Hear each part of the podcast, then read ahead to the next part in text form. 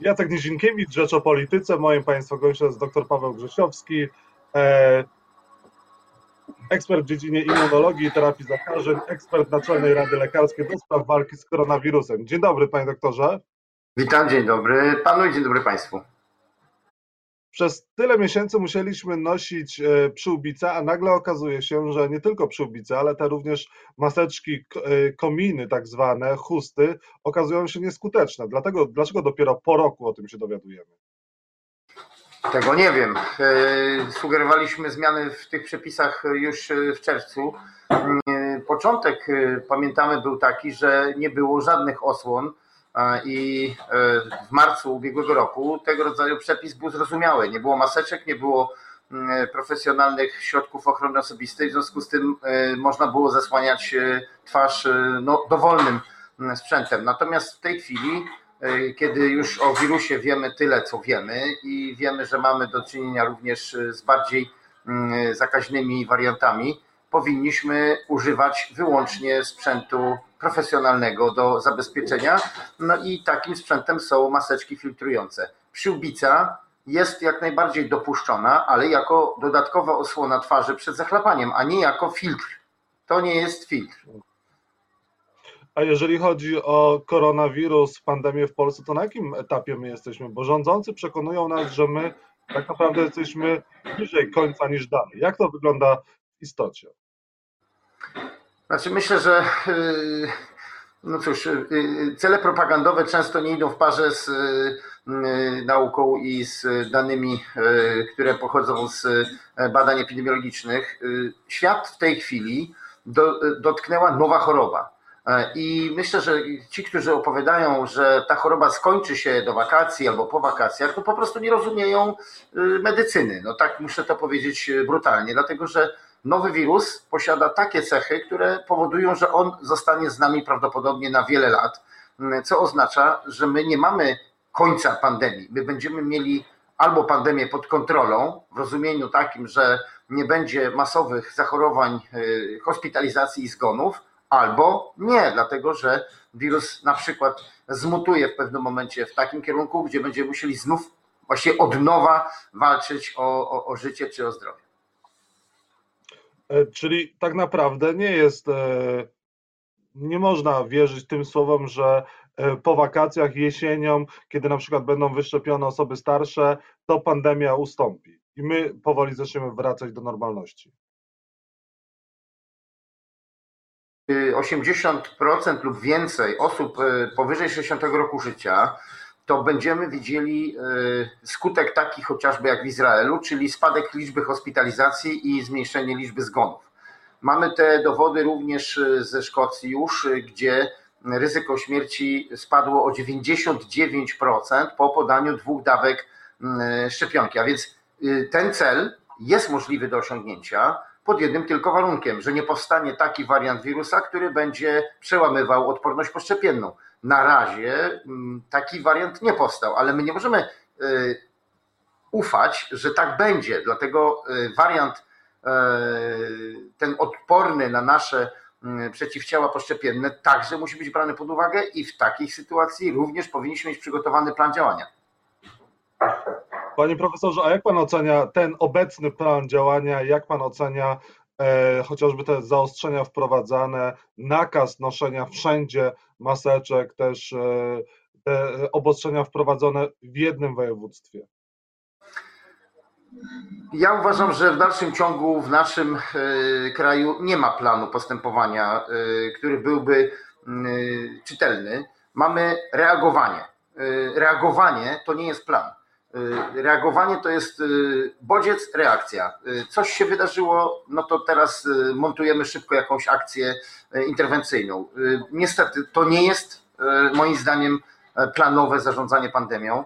Nie pojawiły się żadne wskaźniki, którymi kieruje się rząd. Powinny te wskaźniki obejmować co najmniej siedem różnych zjawisk, takich jak właśnie częstość hospitalizacji, liczba zgonów, ilość wolnych łóżek, ale również takie ważne wskaźniki jak e, mobilność e, Polaków, czy też ten najważniejszy w moim pojęciu brakujący element, czyli gdzie się zarażamy, bo jeśli my nie wiemy, jak się szerzy wirus w tej chwili, powiedzmy w województwie warmińsko-mazurskim mamy szybki wzrost, ale przecież to nie jest tak, że całe województwo jest e, równo e, zaatakowane przez wirusa. Generuje ten wzrost, generują dwa albo trzy powiaty.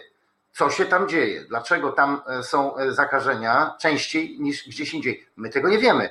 E, czy to jest nowy wariant? Być może tak, ale jak się ten wariant szerzy? Czy to są szkoły, czy to są sklepy, czy to są e, zakłady pracy? Przecież te dane e, są dostępne, tylko one nie są moim zdaniem brane w tej chwili pod uwagę. Także niestety z mojego punktu widzenia, oceniając strategię rządu, muszę jasno powiedzieć, że tej strategii nie widzę, nie rozumiem i w dalszym ciągu wydaje mi się, że jest to reagowanie na bieżące zmiany E, a e, biologia zawsze będzie nas zaskakiwać. W związku z tym zawsze jesteśmy z tyłu. Po prostu gonimy wirusa.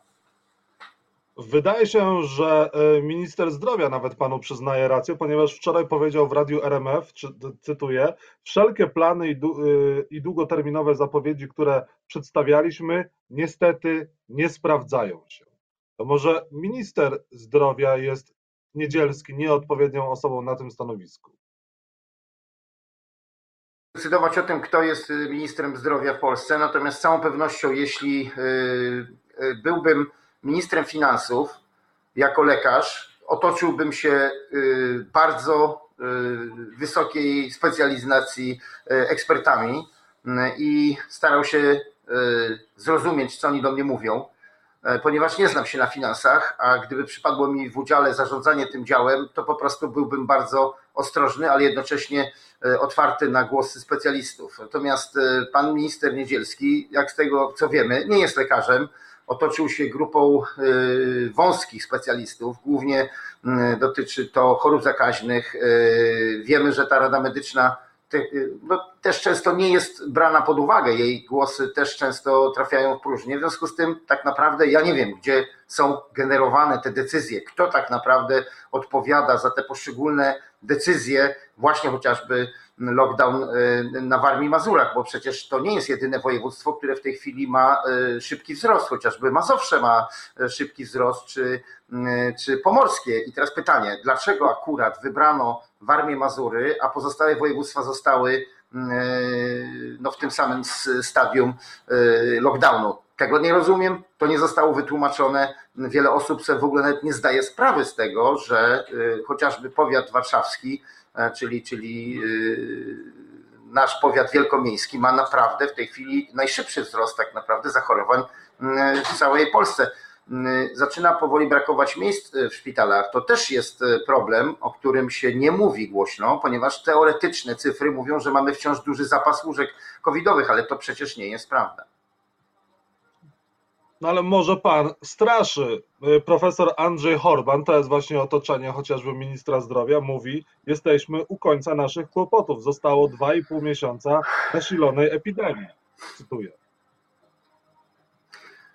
No, trudno mi komentować y, zdanie y, pana profesora.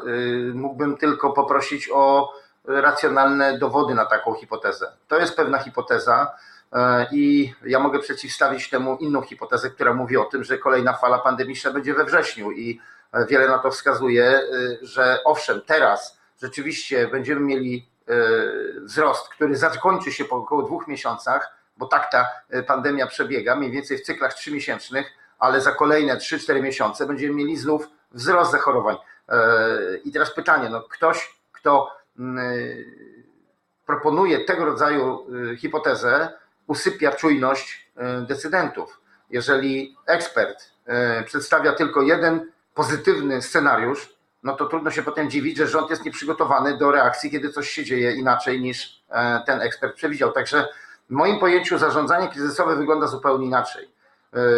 Nasz, przynajmniej tak mnie uczono na studiach, zarządzanie kryzysowe to jest, to jest analiza wszystkich możliwych opcji, wyciąganie największych zagrożeń i przygotowywanie planów pod konkretne mm, scenariusze. Natomiast y, w tej chwili no, obowiązuje tylko taki właśnie, bym powiedział, e, hura optymizm, pozytywne myślenie, że to już będzie koniec i wtedy rzeczywiście y, przestajemy się szykować na scenariusz negatywny, czyli taki, że na przykład wirus zmutuje, będziemy potrzebowali znowu wielu łóżek w szpitalach, czy też będziemy potrzebowali nowej strategii, bo ta oparta na bieżących szczepionkach może się okazać nie do końca skuteczna.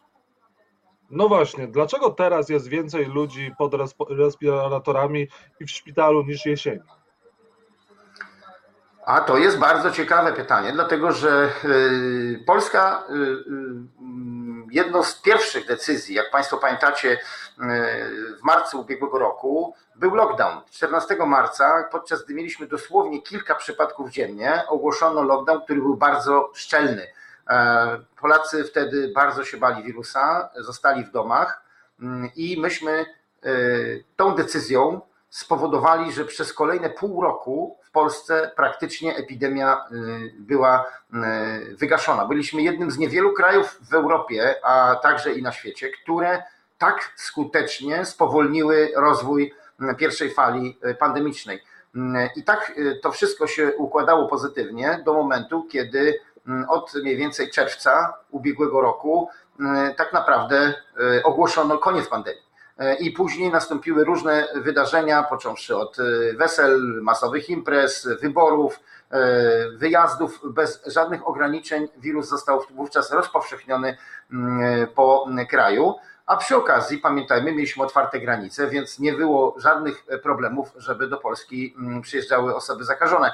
I to wszystko razem mm, połączyło się z rozpoczęciem we wrześniu nauki stacjonarnej, powrotami do pracy, no i po miesiącu mieliśmy największą falę pandemiczną w regionie y, i pamiętajmy, to przyniosło ponad 70 e, tysięcy nadmiarowych zgonów w, w, w ubiegłym roku. Zaledwie te trzy miesiące, czyli od października do grudnia, zmarło tak wiele osób, i to pokazuje, jaka jest potworna siła tej pandemii.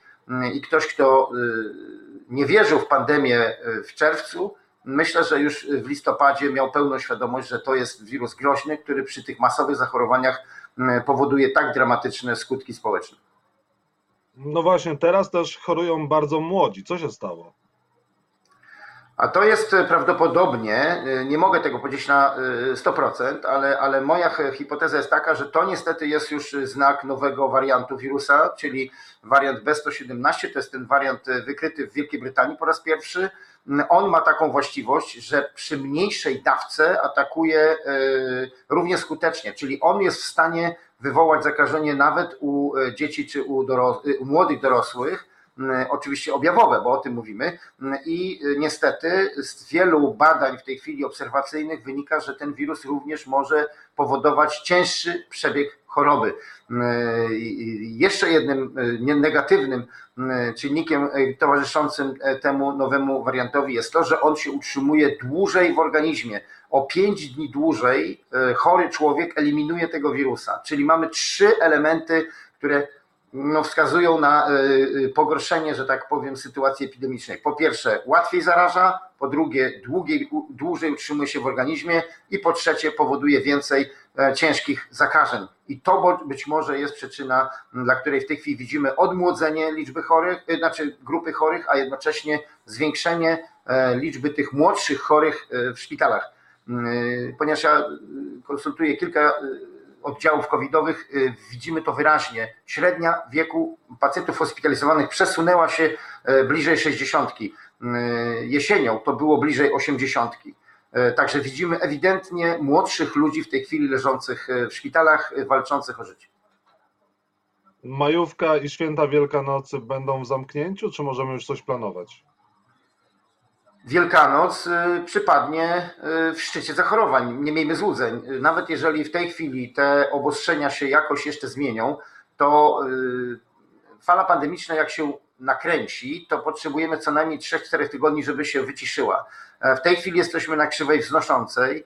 E, ten tydzień, jak pokazały te pierwsze dane, e, które zresztą pamiętajmy są niepełne, bo przecież wciąż robimy dosyć mało badań, a wiele osób nie zgłasza się na badania, więc my tak naprawdę głównie oceniamy sytuację po liczbie hospitalizacji i ta liczba hospitalizacji dosyć drastycznie wzrosła w ciągu ostatnich kilku dni. Dlatego ja się spodziewam, że najbliższe 2-3 tygodnie to będą wzrosty lub wysokie stany bez jakichś może raptownych wzrostów. To oznacza połowę marca. Wyciszenie będzie następowało kolejne trzy tygodnie, czyli jesteśmy w okresie świąt wielkanocnych. Także ja bym świąt wielkanocnych absolutnie nie planował jako święta rodzinne z wyjazdami, z odwiedzinami. O, o, ile te osoby, które będziemy odwiedzać, nie są już zaszczepione dwoma dawkami, no i nie będziemy zachowywali tych samych zasad bezpieczeństwa, które obowiązywały w czasie Bożego Narodzenia. Co do majówki, to jest jednak jeszcze dwa miesiące i, i, i troszkę. To już może być na tym dolnym ramieniu krzywej zachorowań i to już może być okres, gdzie wyraźnie będziemy widzieli mniej zachorowań. Poza tym pojawia się również element pogody. Będzie cieplej, będziemy więcej czasu spędzali na świeżym powietrzu, otworzymy okna, wyłączymy ogrzewanie, zaczniemy więcej przebywać na otwartej przestrzeni, co natychmiast spowoduje spadek zachorowalności, bo przecież my się głównie zarażamy w małych, zamkniętych, źle wentylowanych pomieszczeniach. I ostatnia kwestia, lockdown kolejny jest możliwy, czy pan raczej by się go nie spodziewał? Czy może poszczególne województwa będą zamknięte? Pytanie, czy, czy, czy, czy, czy pyta Pan mnie o lockdown w ogóle w sensie historii tej pandemii, czy jeszcze w tym półroczu, czy, czy do końca tego roku? Dlatego, że odpowiedź na pytanie, czy lockdown jest możliwy w kolejnej, jest oczywiście twierdząca. Lockdown jest mechanizmem bezpieczeństwa w momencie, kiedy przekraczamy dopuszczalną liczbę zachorowań. W Polsce lockdown niestety jest trochę tak, jakby ktoś obsługiwał zwrotnicę i zapominał ją przestawić. W Polsce ten lockdown jest tak robiony na zasadzie wszystko albo nic i jak już się zrobi, to go potem się bardzo powoli odwiesza. Lockdown powinien być stosowany znacznie bardziej dynamicznie. To powinny być krótkie okresy, ale drastycznych ograniczeń. Dwa, trzy tygodnie drastycznego lockdownu wystarcza, żeby wyciszyć nawet najwyższą falę pandemiczną. Także pamiętajmy o tym. Utrzymywanie lockdownu przez pół roku nie ma sensu, bo po, po, po, po miesiącu większość ludzi próbuje ten lockdown tak lub inaczej obejść. Więc wydłużanie tego lockdownu bez jakiegoś konkretnego celu, tak jak w tej chwili na przykład w Polsce mieliśmy mało zachorowań przecież w drugiej połowie stycznia i na początku lutego, a lockdown właściwie nie był zmieniony. Otwarto tylko szkoły i galerie handlowe. Natomiast prawda jest taka, że można było zadziałać znacznie bardziej dynamicznie, szybciej znieść te najbardziej poważne ograniczenia, uruchamiając przede wszystkim chociażby, no nie wiem, hotele czy, czy inne obiekty, które są w tej chwili pozamykane. Natomiast reagujecie Państwo, głównie Wy, na, na jakieś doniesienia medialne, ale ci, którzy zarządzają pandemią, powinni mieć dane, które są codziennie analizowane i powinna być ta, to sterowanie lockdownem powinno być lokalne, na poziomie powiatów. Wtedy mielibyśmy naprawdę dużo mniejsze, można powiedzieć, skutki walki z pandemią, a jednocześnie większą skuteczność. Czyli pan, krótko, bo musimy kończyć, pan by teraz lockdownu nie rekomendował. To znaczy, ja w tej chwili, patrząc na sytuację epidemiczną i widząc, co się dzieje, jeżeli chodzi o liczbę zachorowań, musiałbym sterować tak lockdownem, żeby wyciszać te województwa, w których jest największy wzrost, a inne pozostawić w spokoju. Jeżeli widzimy w całym kraju równomierny wzrost, wtedy lockdown ogólnokrajowy ma sens. Doktor Paweł Grzesiowski był Państwa i moim gościem. Bardzo dziękuję za rozmowę. Dziękuję bardzo.